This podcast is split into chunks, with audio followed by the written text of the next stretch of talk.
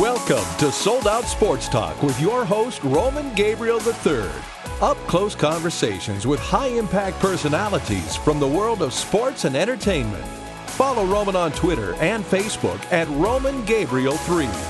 Today's show will feature interviews with Cleveland Browns tight end Seth DeValve and Arizona Cardinals coach and Olympic gold medalist Dr. Jen Welter. Visit FSPN.net for all things faith, family, and sports 365 days a year. Now, here's Roman with Cleveland Browns tight end Seth DeValve. Welcome to Sold Out Sports Talk on American Family Radio, and uh, we're excited to have a tight end Cleveland Browns. Seth DeValve is with us, and um, Seth, first of all, uh, we were talking before we came on. The, the Browns have a new coach. They've got a lot of youngsters, 14 rookie draft picks um, and an ownership that kind of decided to go a different direction. So you guys are at the beginning of something, correct? That's correct. Yeah, there's definitely a, uh, a rebuilding process uh, underway, and um, that's no excuse for losing. Though you know we're uh, we're getting better, and uh, Coach Jackson kept the team positive and together throughout a difficult year, and uh, we have a ton of respect and confidence in him, and uh, we're gonna get this thing right. Okay, what year are you in now? Just finished my first year. Okay, so transition. You're young. You're one of them. So tell me about the first year for you as a tight end and, and, coming from college, and how you feel at the end of this year. Yeah, sure. So I actually played wide receiver at Princeton. Um, I was always a big wide receiver, and it was uh, yeah. It was uh, yeah. I mean, I, I played my senior year at 245 at X receiver. Is that right? Yeah. yeah, it was. Uh, You're it like was bigger than Julio Jones. yeah and that's you know that's why they moved me to tight end, um, which was a which was a good move. I mean, it was a no brainer when I was headed into the league that I was going to head in as a tight end. Um, my skill set translates translates really good there, better than it would have translated at wide receiver. Right. Um, so that being the case, you know, uh, plus you get some linebackers and some safeties, which yeah, is a lot uh, better. I do. I, I, like I like that. I like uh, being able to go up against those guys and get a lot of separation. Um, but you know, that being the case, you know, blocking was my biggest transition. Um, you know, blocking at the wide receiver position is more of like a basketball shuffle. Yeah, just kind of getting in front of yeah. them, stay in front. Whereas tight end is a lot different. Yeah, so, yeah, um, yeah. Staying in front of you means you guy, be buried. The guys are a lot bigger. Yeah. Uh, poor technique will get exposed. So you quickly. worked on that a lot this year. Yes, very much so. Yeah. Where do you feel uh, like you're at now, coming into your second season? Um, I feel like I, I know absolutely what to do. I just need more reps doing it to really refine it Right. and uh, do it without as much thinking. You know. Okay, so Um, at Princeton at wide receiver, I got to think what you caught 60, 70 balls maybe. yeah, I, I caught uh, I caught just shy of hundred, I believe. Is that right? Um, yeah, and that was with two. My two final seasons were really Just hitting it cut, hard. cut. Well, no, they were cut short Oh, by were they? injury. Okay. Yeah. I had two foot surgeries my final two years. How are those going? Those are those are totally better. Good. Yeah. Yeah, you got to have feet. yeah, if you're Yeah, just walking around here, you got to have them. Yeah, if your feet hurt, your whole body hurts, and I know that very well. Um, but I'm happy to have healthy feet, and helps my body feel feel really good. Well, we're always excited to have guys like you on. Um, our our network is a Faith Sports Programming Network. Mm-hmm. Um, our emphasis is a little different than, than a lot of most of them in this room, and Right. our, our goal is to tell the stories of high impact athletes of character that, that are making a difference in people's lives and that um, are excellent at what they do, but they have a different reason for doing it. Right. And uh, I know, based on Chris Cabott and based on Leigh Steinberg, they're very excited about having you in the fold and um, two guys that, that, that do think about faith-based things and spiritual things and, Yeah. and, and the importance of that in your life. So I know God's been a big part of your life. Tell me about that. Yeah, you're certainly correct. Um, I grew up in a, an amazing Christian family. I, uh, you know, um, two parents who have been married over 30 years. Wow. Three older brothers who are walking with the Lord, um, and really set a really great example for me in so many different ways in terms of how to how to be a disciple and uh, how to um, uh, put Jesus first in, in everything that you do.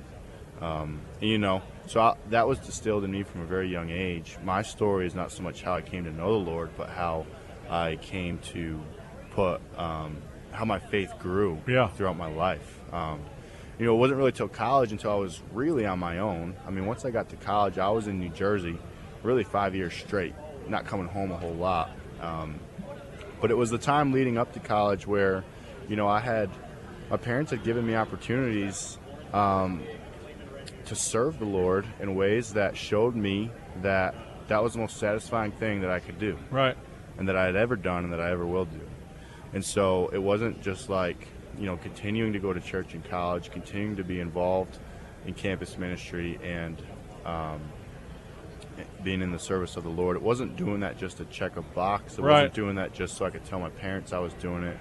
I was doing it really because this is what I want to do. Because you This love is- God. This is this is yes. I it's because I love God and it's because I've found this to be what brings me satisfaction. Well, Seth, tell me about. It must have been very interesting at Ivy League school like Princeton because you know they people don't realize that the foundation of all those Ivy League schools was Christian schools, It's true. and now they don't obviously look anything like that. So tell me about the challenge of being on a liberal campus like that that has that tradition. Um, you were talking about how you were involved in ministry there. How Yeah. how, uh, how interesting was it for you to be a conservative Christian in a very liberal environment? Yeah, yeah, it was definitely um, interesting, uh, challenging at times. Um, there's there's some incredible campus ministries at Princeton. The one which I was most a part of was uh, Princeton Faith in Action, Okay. PFA for short. Um, the, the the thing about being on an Ivy League campus like Princeton is that all the the conversations that tend to get avoided sometimes in Christian circles and in church really come to the forefront Oh yeah, right? Um, and all the kind of hot potato subjects like, um, um, you know, homosexuality and um, different different um, Sanctuary cities. yes, uh, um, racial reconciliation, Lots Abortion. of, lots of topics that that hit the media hard to, um, in the in the stance where where where Christians take a stance and the media kind of blows it out of proportion. Um, those conversations tend to arise to the forefront, and you know everybody there are, are high thinking people Right. with with with, Intelligent. with well thought out opinions, and so you really you know there's a verse in the Bible in Colossians, I believe. I believe it's Colossians chapter two that talks about, you know, when I came to you, brothers, I I, I reckon to know nothing but Christ and Him crucified, Yeah. so that men's faith might not be based on my wisdom, Right. but God's power. And in, in situations like that, that's what you have to lean on. You have to lean on the Spirit's power to, you know, you can just present truth Right. and uh, trust that the Holy Spirit will work through that because, you so know. So I'd assume that if you were on it, like you were talking about, that you got a lot of opportunities to share your faith and a lot of opportunities, and had to learn how to be effective in sharing your faith. Yeah, yeah. No, I did. I, I I've had uh, opportunities while on campus. I just had an opportunity this week to go back to, to campus actually to their weekly their their winter retreat, their annual annual winter retreat, and speak at their winter retreat. Um, you know the thing the thing I've learned to rely on is not my eloquent or persuasive words Yeah. to, to convince somebody, but rather on God's power to do a change, changing work and a transformative work in Yeah. their heart. And um, that's re- that's really what I lean on in those situations. And um, it, it, it- Princeton uh, uh, did so much for me, um, and and uh, provided so much for me for my faith to grow. And it was a good opportunity this back, past week to be able to give back in a small way. So. Seth DeValve's with us, uh, tight end Cleveland Browns, and um, so what's the situation in Cleveland? I know uh, I know a lot, some chaplains in the NFL, and, and I know they provide great opportunities for guys to explore their faith and, and, and to support family. Yeah. So tell me about the Cleveland Browns uh, situation. Yeah, the Cleveland Browns are, you know, we're recovering from a difficult season, and um, you know what everybody talks about and looks at is the record. Um, what what people will see if they follow us closely is that a lot of these games were really close. They were. And what a lot of people, what most everybody doesn't see is what goes on behind the scenes. I mean, we have an exceptional group of guys, and you know, in the NFL, the uh, the group of guys is never the same from year to year. Yeah. But we've got we've got core guys on that team like Demario Davis and Josh McCown. Um, we're just men of faith and men of character and leaders, and uh, you know, among other guys that you know I'm, I'm not mentioning, but um, we But, have but we, you, you you have a, a time where you're all able to get together if you want to, and then of course chapel service. That's correct. We So have we have Saturday evening chapel Yeah. sessions and Thursday afternoon uh, uh, Bible studies. And, Cool. um, you know, one of the big things for me was, you know, going to church my whole life on Sunday and not being able to do that playing in the NFL. Um, it's different. yeah, we started a Monday night Bible study actually because Monday night's always a day that we're in Cleveland, and um, that kind of became our uh, our consistent weekly uh, time of spiritual input as opposed to Sunday morning church um, that we did on Monday evenings, and that was that was incredible. Uh, that was something I really enjoyed and looked forward to every week. You well, know, you, you've probably you've probably heard this said though. You're, what you're talking about is is that there are a lot of people that it's all about who they are and what they're doing and, and, and what people say and what their title is. Where what God's looking for is availability. He's Yes. looking for someone with obedient availability, and those are the people that He uses. Absolutely, and I, you know, I, I was drawn to the reality this year that um, you know everything that I do um, should be and can be a foretaste of, of God's coming kingdom, and you know that brings a lot of purpose to your day to day interactions and your day to day work. Well, here's the good news. I know you're a good football player, but uh, but you're going places with the attitude you have because God honors people with the attitude you have. So only good things are going to go on for you, and you're going to get an opportunity to influence a lot of people. So appreciate you taking the time to come on Sold Out Sports Talk because uh, we we love talking about what matters. Yes, You know, because the other stuff's great, but without God, it doesn't matter. like yeah, absolutely. Seth DeValve, Cleveland Browns tight end. Thanks for coming in with us, and I hope you'll come back. Yeah, Roman, thank you so much. When we come back, more Sold Out Sports Talk. You're listening to Sold Out Sports Talk with Roman Gabriel III. In this segment, Roman talks with Arizona Cardinals coach and Olympic gold medalist Dr. Jen Welter. Visit FSPN.net for all things faith, family, and sports. And follow Roman on Facebook at the Roman Gabriel III fan page. Welcome to Sold Out Sports Talk on American Family Radio. Glad to have you in with us. Um, somebody here with us today that's one of my favorite people. I tell you what, we met a few years back, and um, well, not only is she an excellent football player, yes, I said she, um, a star women's football player, a, a star on the men's football deal. We've talked about this before, but I have not had her on live on simulcast like this since she broke the broke the glass ceiling to become the first women's football coach in America for the Arizona Cardinals. Jen Welter, Dr. Jen Welter is with us. She's smart, she's attractive, and she can play. and do not get in her way or she will hit you. Jen, how are you? Pretty much, I, I do just like to tackle people, but we, you know, we have to give them that, that framework. You Otherwise, look great. they might Look at be the guns, offended. man. You, you're working out, aren't you? Uh, always, I, you know, always. I think it, it's part of who I am. Hey, that's all right. We got to feel good. Uh, That's all- but absolutely. that- I- you know what? I've been around some players in the past that didn't do it, and they like, and I'm, and I told him, you know, I had my wife that got me straight a few years back, and she said, "Well, you you're you're used to working out your whole life, right?" I said, Yeah. "Yeah." She goes, "Well, you just told your body that you're not doing that," and he's going, "What are you doing?" Yeah. Yeah. So you know, I I got back in the pool about three years ago uh, and swim for about 30 minutes, lost about 20 pounds, feel great. Yeah. I mean, I'm lean and mean yeah, you're looking good. feeling you're looking good. I know. So whatever people have to do, right, to stay in shape. And- And, the kids especially, right? I mean, Oh my gosh, it's it's so important. Um, you know, when when I was a kid, you you couldn't slow me down. Yeah. And so to think about even things like the NFL Play 60 initiative, where we're working to get kids active 60 minutes a day. Like it's come on. Well, we like were- it's playing. we weren't allowed to come in the house, up, right? Right. Like get up, go do something, have fun. I don't care what it is. Move around, my have some mom fun. was like, "Hey, Yeah. when it's dark."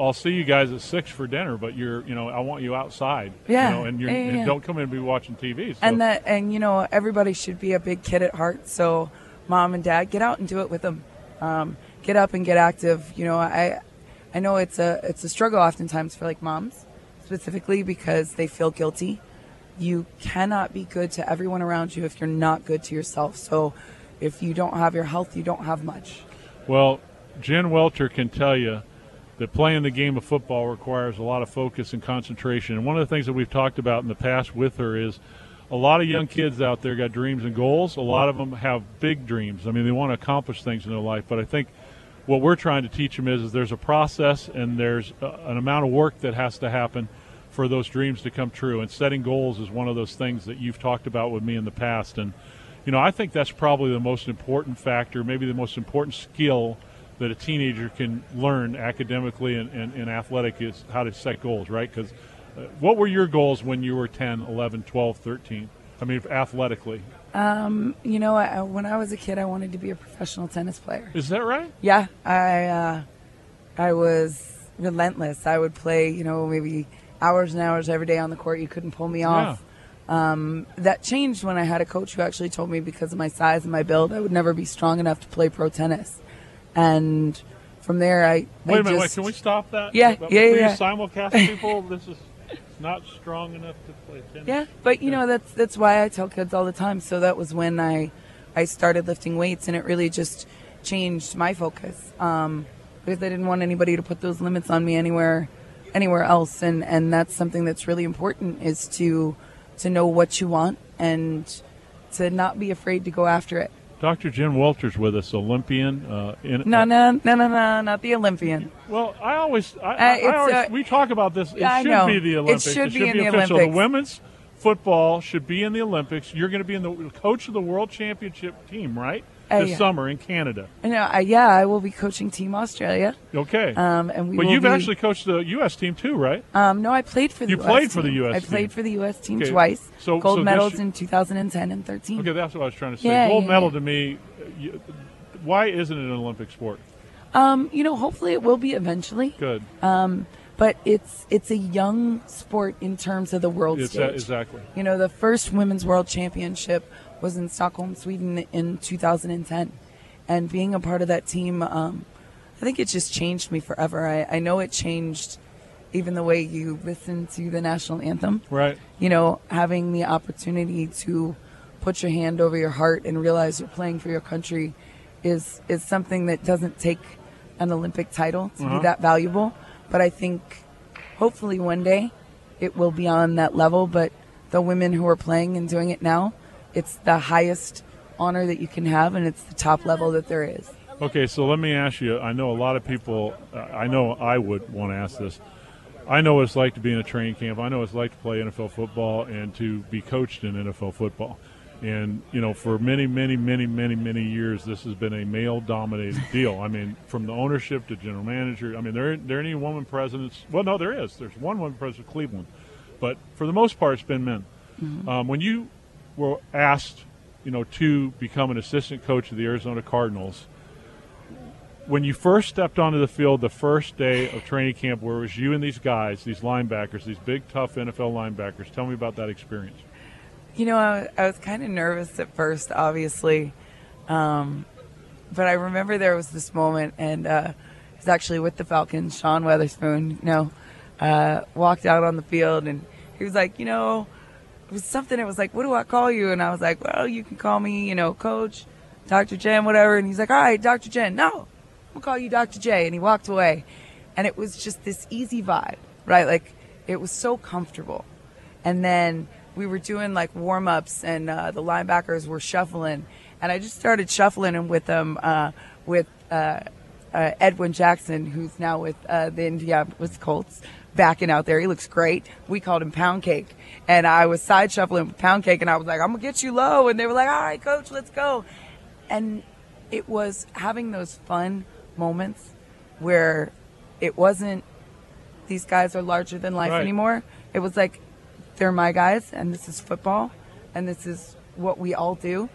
That those nerves went away so quickly. So, was there a point where where you knew that you proved yourself, or or that you proved, or you maybe passed a test where the guys, where you really felt like, hey, these guys do understand what I'm about? Oh yeah, I mean, you know, there, there's there's so many different tests, some littler, some Right. big. Um, I tell everybody it was about two things mostly. One, do you belong? Right. Do you know the game? You know, are you qualified? A student And- of the game. Yeah, and two, can we get along? Is it going to be awkward? Right. Right. Like, is it going to change how we can be? Can we be ourselves? Right. So, um, one of the moments where I knew they saw that I belonged, right? they would tell me all the time. First of all, they watched my game film, so there was some street cred, which meant a lot. Yeah. Right. That was that was buy-in before I went on the field, and that helped. But I was talking to one of the guys. He was doing something on special teams, uh, working with him on a move, and Lorenzo Alexander walks by. Legendary, right? Mm-hmm. Legendary player. And all of a sudden, a rookie's eyes just like, shoo, right to Zoe. Of course, right? Nothing intentional, nothing Yeah. like bad, but he was just like, you know, I'm coaching him up on something. He was just like, Zoe, uh, what do you think I need to do to like do better? Uh huh. And Zoe just looked at him and he was like, what you need to do is listen to coach right there. Wow. Because what she's saying is spot on. Wow. And to me, that was so big on so many levels. Number one, you know, he could have scooped that rookie, rookie up under his wing, taken him, and undermined me at the same time. sure. Whether it was intentional or unintentional, Right. it didn't matter. But instead, you know, he gave me that veteran seal of approval.